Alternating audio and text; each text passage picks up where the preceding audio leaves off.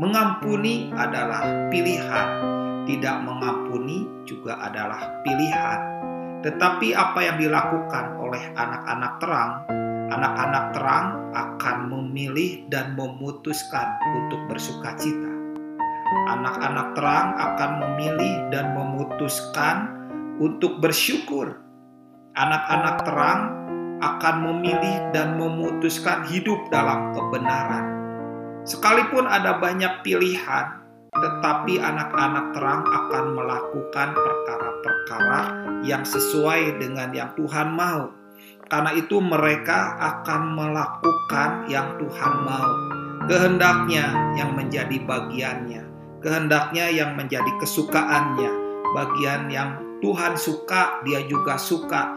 Bagian yang Tuhan berkenan itu juga yang menjadi pengejarannya.